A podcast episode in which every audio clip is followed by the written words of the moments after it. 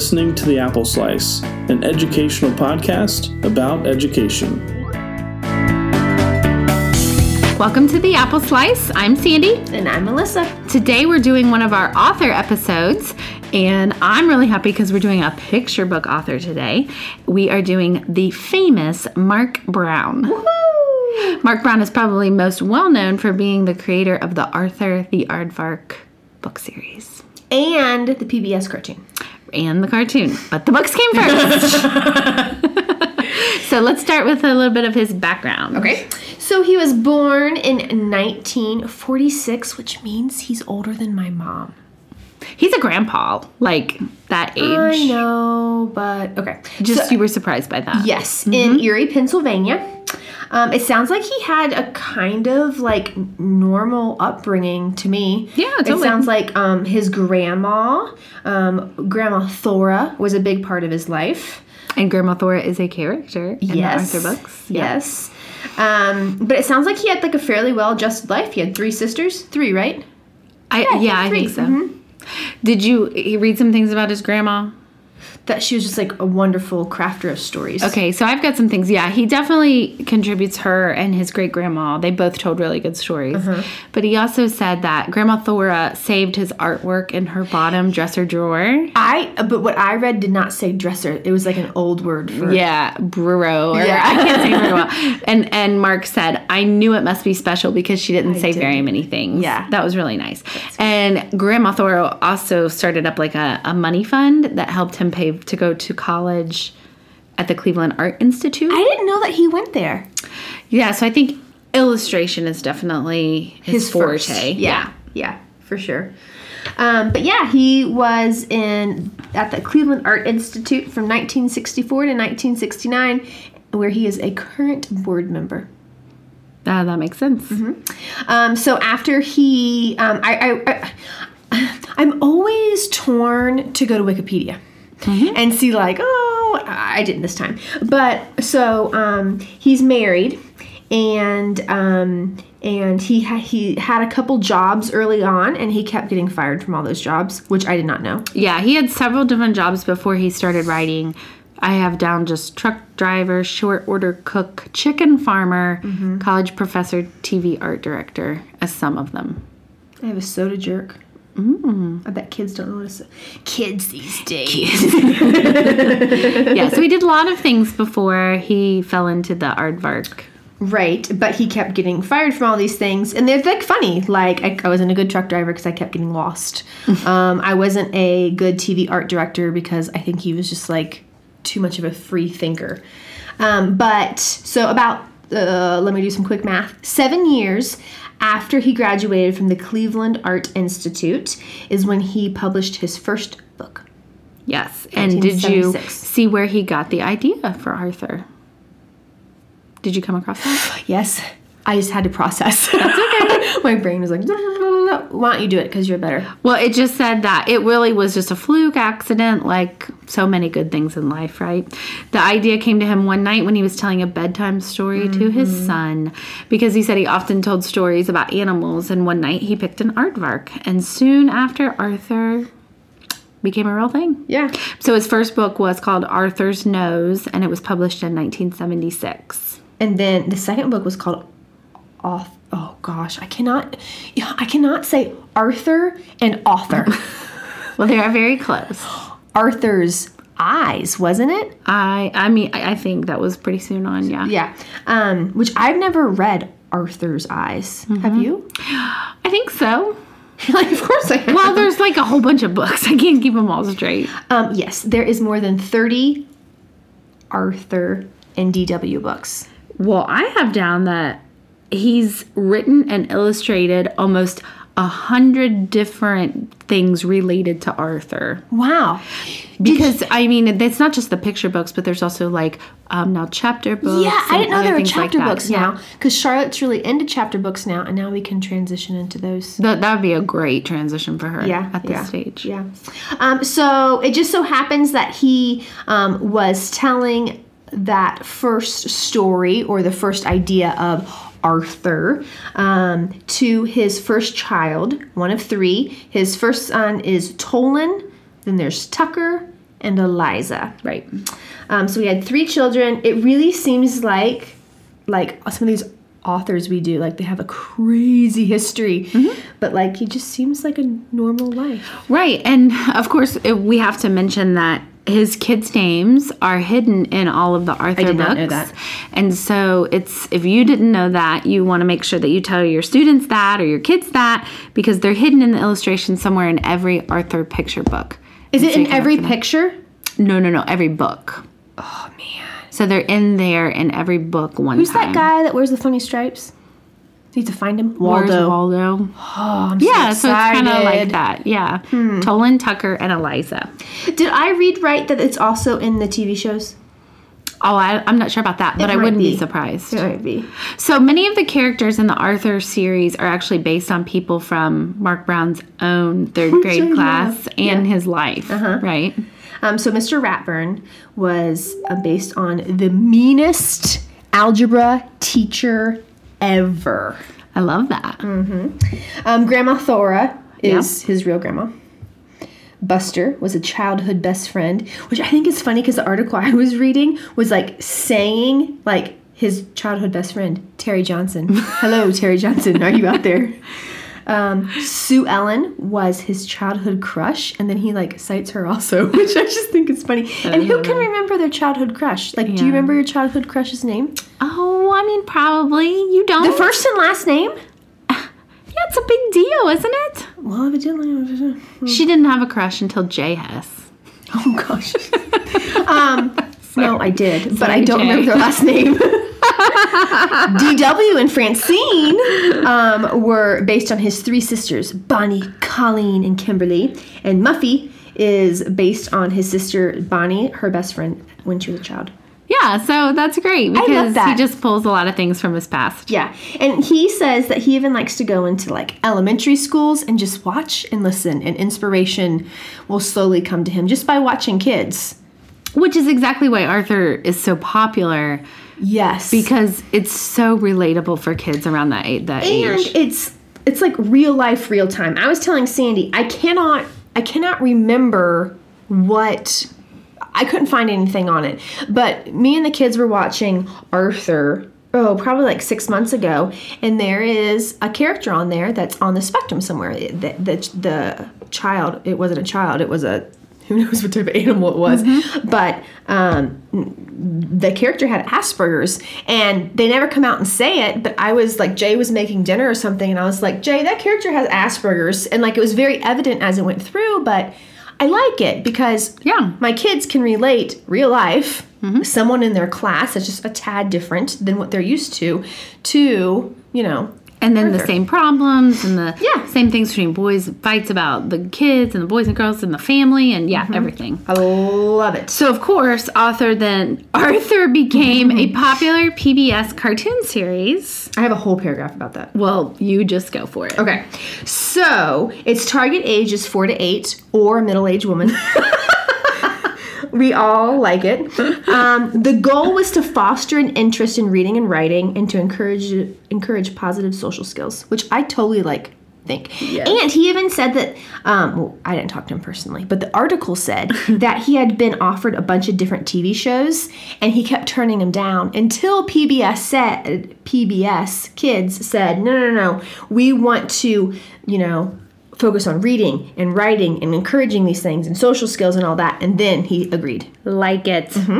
Um, so it premiered as one of the first ongoing animated programs based on a book series, and it premiered in 1996.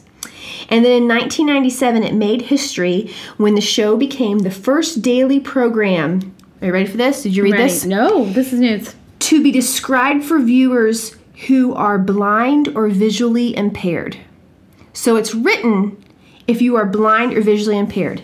Now, the next time I watch Arthur, I am going to mm-hmm. really listen how they set up the stories. Why I like it is because just the language they use, it reminds me of someone reading to me. Mm-hmm. But I am actually going to think Like, okay, so when I'm making dinner next time and Arthur's on, I'm not going to stop making dinner and watch Arthur. I'm going to keep making dinner and just listen. listen and see. Isn't that odd?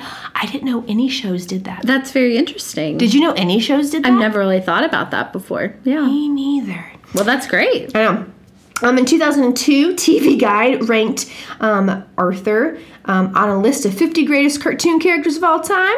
They made 26, which I'm like, who beat them? 26? 25? Like, like Scooby Doo probably beat them. Yeah, I guess. Okay. Um, and then um, let's see. Um, the production happens in Boston, and the animation happens in Montreal. How about that? And I think the show has won Emmys and Yes, it definitely has. Um, creative creative producer of the Emmy Award winning Arthur PBS television series. Yes, and then um, all the characters are played by real life children, not any other type of children. oh, not, not, other, not adults playing their voices. Right, but that means that Arthur he has had three different actors. Oh, that's neat though. I know, but that like now that I know, I'm gonna be like, Like looking for it. Some other show my children has watched changed voices. I was like, oh, It happens. oh no, they can't grow up. So um, I really like the books, but some shows are just comforting, and that's one that like Oh yeah, they're great to watch. The, to me, that's your quintessential come home from school, watch this show. unwind. Yes. Charlotte can have a piece of square cheese. That's the ugly truth behind my family. She eats square cheese. So, um, I I like the fact that Marc Brown credits Fred Rogers for setting the standard on how to use TV in ways that are helpful for kids and families. Yeah, like he is the cur- he is not the current Fred Rogers, but he has taken it further. You know, So, shout out to one of our very first episodes on Fred Rogers. If you want to learn more about him, go back and listen to that one that one was so good. And then we did an interview. with Hedda. Good memory. Yeah. and she was one of his BFFs, and she worked with him. Those are good ones. Yeah. Go so backwards, people. Yep. All right. Well, I'm glad you like the show so much. It's a good one. I like all. It really is just just good quality stuff. It is. Um, he said it typically takes about a year from start to finish to get through to get something published, which is kind of crazy. Yeah. Well, I think is it you're talking about the books, not Right. this TV show. Right, right, right, right. Okay, yeah, he said from starting with the idea to writing the story, doing the artwork and everything, it does take about a year. This is a quote from him that's pretty good. it says, My ideas have to germinate a long time before they come together in a book. I depend on drawers full of scraps of stories, bits of dialogue, quick drawings, titles, and concepts. At any one time, there are probably 100 ideas in the drawer. Not all of them are good. Sometimes just one small part of a drawing, one line of a vignette is usable. That's Wow. good. That's is like, good. you know, like I, I think that's how people like really write.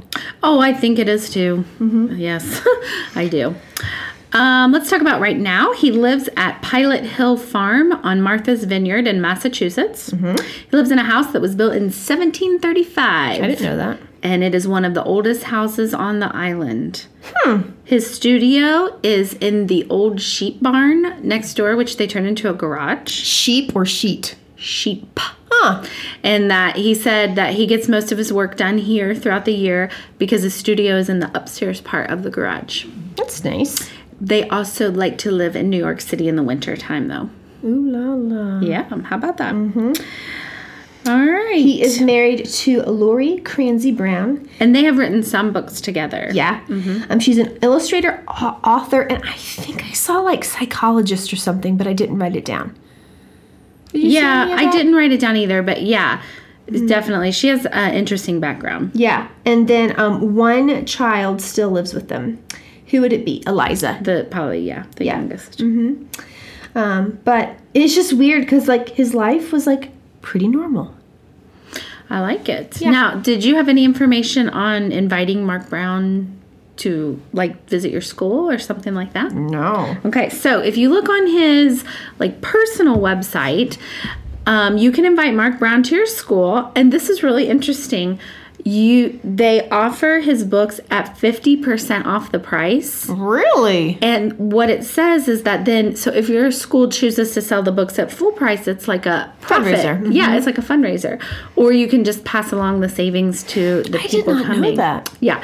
And if you have any books that don't sell, you just return them.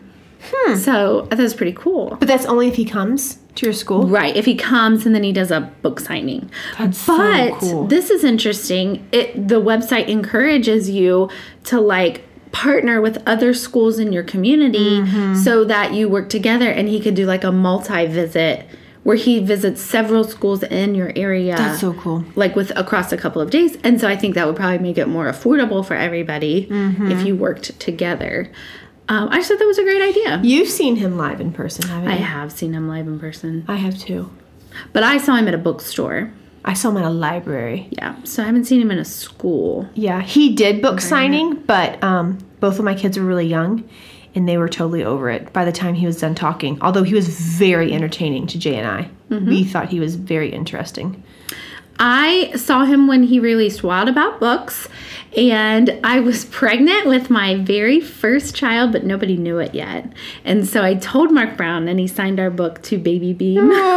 and before this, I was like, "Did your husband know you were pregnant, or just Marc Brown?" And I have an awesome picture that he posed for. Yeah. It makes me so happy, and I look so young. She looks so because it was like in one of my first years of teaching, but it's a treasure. Yeah, it's sweet. It is. Uh, but if he comes for a visit, he typically does a three hour visit that includes his presentation plus him signing books. And I thought this was interesting because he said, I have a fun PowerPoint that shows kids all about like my studio, my family, that kind Seen of it. thing. It is fun. And then he said, I also include two books that I like so all the kids can hear and see the pictures. And then um, he said he also likes to have an easel pad where he could actually draw on the spot with kids. Oh, that's fun. yeah, so that it can almost be like catered and go with the flow. Does it say on there how much it is? It doesn't, but it does say contact Marc directly at, and then it gives like a, uh, an email address. There's no way. I didn't think so either, but it, that's what it says on the site. Hmm. Look in the show notes for the link. Yeah. nice. Um, so Marc says that he actually thinks of himself more as an illustrator than an author, Really? even though he's, you know, done both together on a mm-hmm. lot of his books. He claimed that 35 years ago he started his Arthur adventure. And so, like I said, he's written almost 100 things that have to do with Arthur. Mm-hmm. So now he's decided to refocus his work on just his illustrating. And so he's very excited about a lot of hmm. new projects that he's working on for the future. And he has a lot of ideas and a lot of things that are in the works. I know that one of his son, one of his sons, works on the TV show with him because evidently Marc and I think it's Tolon or Tucker, one of the boys, mm-hmm. um, like they look at the storyboard for each cartoon that's coming out. Which, like, man, that's you know Sounds like they've kept a lot of creative, Yeah, yeah. Mm-hmm. Um, so does that mean he's gonna stop writing? Well, it didn't really say he was going to stop, but I think he was just trying to make a disclaimer saying like, "Hey, I am I'm going to just focus on something else for a while." Um, which I can respect and I know um, his uh, like authentic art pieces are on display at a museum and you can purchase them and I love his books. Do you know? And this might sound bad, and you might not do this because you're like an early literacy person. But there are some books that your kids have, and you keep, and you're like, I'm going to keep these for my grandchildren. And I'm mm-hmm. going to keep these forever. And there's some books you're like, garage sale, ten Sure. cents. I think all the Arthur books are. I'm going to keep these to keep reading them like to my that. kids. You know what I mean? Because it is current issues, but they're also lifelong issues. You know, but Right. Well, they're going to stand the test of time, yeah, I think. it's good stuff. Yeah, I mean, they're already 35 years old. I mean, Yeah. think about it. I read something, and um, you know, it was like a kid asks a question, and Marc answers. And one of them was, "Is is Arthur ever going to go to college?" And he was like, "No, he's never going to take the SAT. He's always going to remain. How old is he? Eight? Third grade, yeah. Yeah, yeah." And I was like, "Thank you. Yeah, that's I- great. I, personally need for him to be eight, even when my children pass that age." I agree. well, one of my favorites, so hopefully you like Arthur too. Yeah. And uh, look into Marc Brown himself as an individual a little bit more. He's an interesting guy. He is really cool. I like doing uh, authors and illustrators. I agree. So if you have one that you'd like us to cover that we haven't thought about yet, please make sure you let us know. Thanks, guys. For more information, including show notes, visit us at theappleslice.info.